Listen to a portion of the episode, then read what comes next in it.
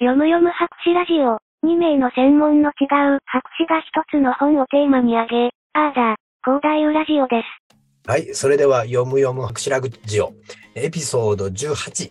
を、えー、これからまた開始します。今ですね、えー、私の方から、さあ、自分に目覚めよう、ストレングスファインダー2.0という本を紹介しています。えー、この本はですね、クリフトンストレングス、ストレングスファインダーと言って、自分自身の資質を34パターンに分けて、そしてそれを、ま、生活であるだとか仕事での中でうまく自分自身の強みを使っていきましょうという考えのもと作られたものになります。で、この本はですね、実はあの、いくらなのかな ?1800 円プラス税。僕が買った時は1800円プラス税で、これを買うと、実はそのテストが無料で受けれるというあのクーポンコードがついています。ただその、これ34の資質なんですけど、この本で見れるのは、で見れるのは上位5の資質だけなので、まあ、本当に自分自身を知りたいなと思った人は34見れた方があのいいかなと思います。はい、で前回ですね、この資質ストレングスファインダーをやって、僕自身何か変わることがありましたかというような、えーと、質問をけこさんにいただきまして、それについてちょっとこれから話していこうと思います。はい。で、今、実はですね、これ、ズームで、えーと、収録してるんですけど、僕の34の結果というのを、えー、ケコさんと共有しながら、えー、今、見ています。はい、うん、僕自身の、えーと、上位の5つを言うと、えー、原点思考、着想、収集心、内政、学習欲っていうのが僕の上位資質になります。うん、でこれつとも戦略的思考力って言われる資質になりまして。緑だから。うんうん、あそうです。で、全、上位すべて同じ資質で出て、同じパターン、つまりその、他のカテゴリーに入らない人って僕出会ったことないんですよ。確かに特徴的ですね。大体まんべんなく入ってくるんですけども、うん、僕の場合は、えーと、上位5つ全てが戦略的思考と。で、一番の原点思考というのは、過去のデータを非常に重要にして、その過去というものを振り返りながら行動するというか、物事を考えるという資質になります。そうというのは、いわゆるアイディア。うん、えー、まあ、そのもともと、まあ、決められたレールよりも、こう、はっと驚くようなアイデアを考えるのが好きというのが着想です。うんうんうん、で、収集心ってのはもうそのものずばり何か集めるのが好きなんですね。そうなんですね。ああ、そっか、確かにそうでしたよね。いろいろ靴とか。そうです、そうです。で、これ集めるのが物だけではなくて、情報を含むなんですね。いわゆる本を読んでたくさんインプットするとかっていうのもこう収集心ということになります。内政、これはもう自分の中に深を自分を深掘りしようとする特徴があるという。はい。だからとにかく自分でブレーキを踏みながら自分で物事を考えるというのが内政。そして学習欲っていうのは、その学習するプロセスが好きということになります。これ先ほどの収集心っていうのは情報を集めて、集まった情報が好き。学習欲は情報を集めているプロセスが好きということになります。まあ、とにかくこういうふうに自分自身に情報をとにかく集めて、はい、多角的な視点を持つっていうのが僕自身の資質になります。なるほど。なんかこれをなんか自分で見た時にあまあこれが自分だよなと思うって終わりってなっちゃいそうな気がするんですけどここからなんかこう気づきというかなんか人生が変わったのはなぜなのかなと。あのこのクリストン・ストレングスって、はい、ががこのあ今このって言ってしまったけど、みあのポッドキャストだったら多分わからないあれなんですけど、強みの洞察ガイドっていうガイドが送られてくるんですね。はい、でこの強みの洞察ガイドっていうところにえー、一つの資質について、まあ、15行ぐらいの文章が書かれてあるんです。はい、うんうん、その強みに関して、えー、自分の割と特徴的な全員に対して同じ文章ではなくて、はい、対してのその資質のことの解説が書かれてくるんですね。うんうんうん、でこの5つの、えー、っと解説っていうのを読んでいくと、はい、非常にですね当てはまるところが多いんです。おはい、で当てはまらないところもあるんですね。うんうん、あでその当てはまるというところを見ていってここがさらに面白いのが、はいうん、の洞察ガイドの中で質問が2つありまして、はい、あどっか行った。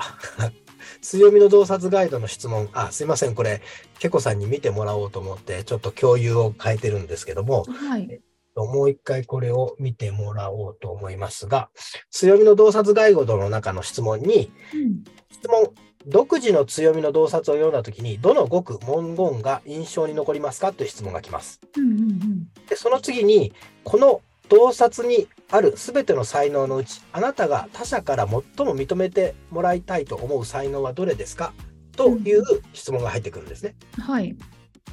この、要はあなたが他者に認めれてもらいたい才能っていう考え方をしたことがなかったんですよ。ああ、確かにあんま他人に認めてもらおうとは思わないっておっしゃってましたもんね。そうなんです。うんここが自分自身で、え、僕は人に何を見てもあの認めてもらいたいんだろうということをすごくこう考えたんですね。で文章をマークアップしながら、えー読んで、その中から文マークアップしたものを、えー、と一つの資質にずつ引き出していって、はい。そしてそれを結んだ時に自分のストレングスっていうものがこう文章化されたんですね。うんで僕の文章ストレングスを文章化すると、はいえー常に物事を考え、また自動的、自律的に考えるための情報を集め続ける。そして考えるプロセスに刺激を受け、そこから喜びを見出している。うんその結果から多角的な視点で観察し、物事の本質、原型や意図を見つけて、全体の理解をすることを長けているっていうのが僕のストレングスになるんですよ。うんうん、あ、だってそうですね。うんうん。これを作り上げた時に、なんかものすごくしっくりきたんですね。うーんむしろこれはあのどこかでダメなことだという部分もあったわけです。他の人と意見が合わないことであるだとか、はい。その自分で勝手に進めていくことであるだとか、うんうん一つの視点ではなくてすごい多くの視点から物事を見ようとするっていうのをうんはい。場合によってはよろしくないよとこう、まあ、言われてきてるわけですよね。だけど自分はもうこういう人間でこういう資質なんだっていうのが分かったっていうのがすごく僕の中では大きかったです。ああ、なるほど。いいですね。そしてその逆に弱点のところというか弱みのところで、はい。えー基本的に物事を成し遂げるための実行力が弱いとか、うん独創的に未来を考えることが嫌だとか、いうことがあのよく分かったっていうのも大きいですね。確かに、そっか。うんうん。あそうですよね。いやいややるわけですからね、そういうことを普段は。うんうんやらなきゃと思いながら。うんうん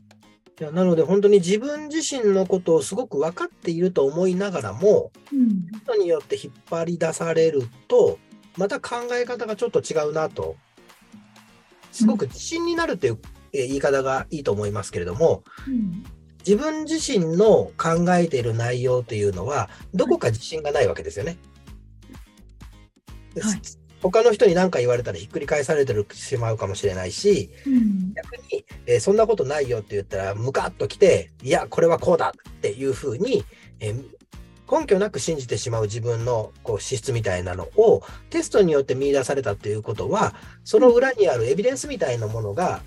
うんを信じているっていうことになりますので非常にデータ化された自分っていう感じがあって僕には納得がいきました。うん、確かにそうか、データ化された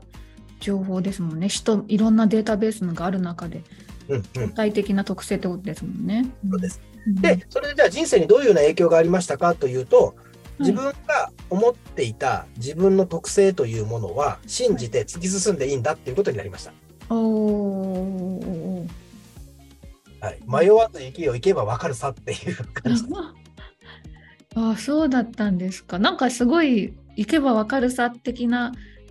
雰囲気を感じるというか、森先生は決してそうでも、まあ、ない時期もあったってことなんですね。行けば分かるさと思っているけれども、それはあなたが勝手に思っているだけで、あのうん自分勝手にやっているんだよねっていうふうにどこかで思ってたってことです。そうで。はなくて、それがあなたの資質なんだから、むしろそれ以外の方法を選択するっていうのはあなたらしくないっていうふうに言われてるってことですね。うんうんうんうん。ああ、いいかも。うん。なんか楽になりそうですね、ちょっと。本当にね、とっても楽になって。うん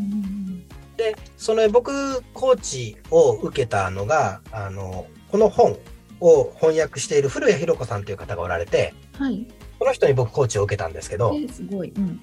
まあね、ものすごい自分のことを掘り下げられるんですよ。資質を、実質ブワーっといろいろな質問をされて、はい、今の考えはどの資質に関係ありますか？どの資質に関係ありますか？みたいなことをはいずっと質問されて、はい。とにかく自分を掘り下げられるんですね。うん。でえーっと、いろいろなことがこう分かっていく中で、はいその過去もいろいろ思い出したりとかするから、結構しんどくなったりもするんですね、そのコーチの間に。うんなので、コーチ1時間だったんですけど、終わった後に、はい。身動きができなくなりました。えー、1時間、うん、短いようで。うんはい。で、1時間バーっと質問を受けて、いろいろ自分のことを考えていくはい中で、その終わった後に、あ自分ってこういった考え方をしてたんだ、こういった、えー生き方してたんだっていうのがものすごくしっくりきて、はい。そのしっくりきたがゆえに、こう、まあ、まさにここの場所でそのコーチを受けたんですけど、うんしばらく動けなくなりました。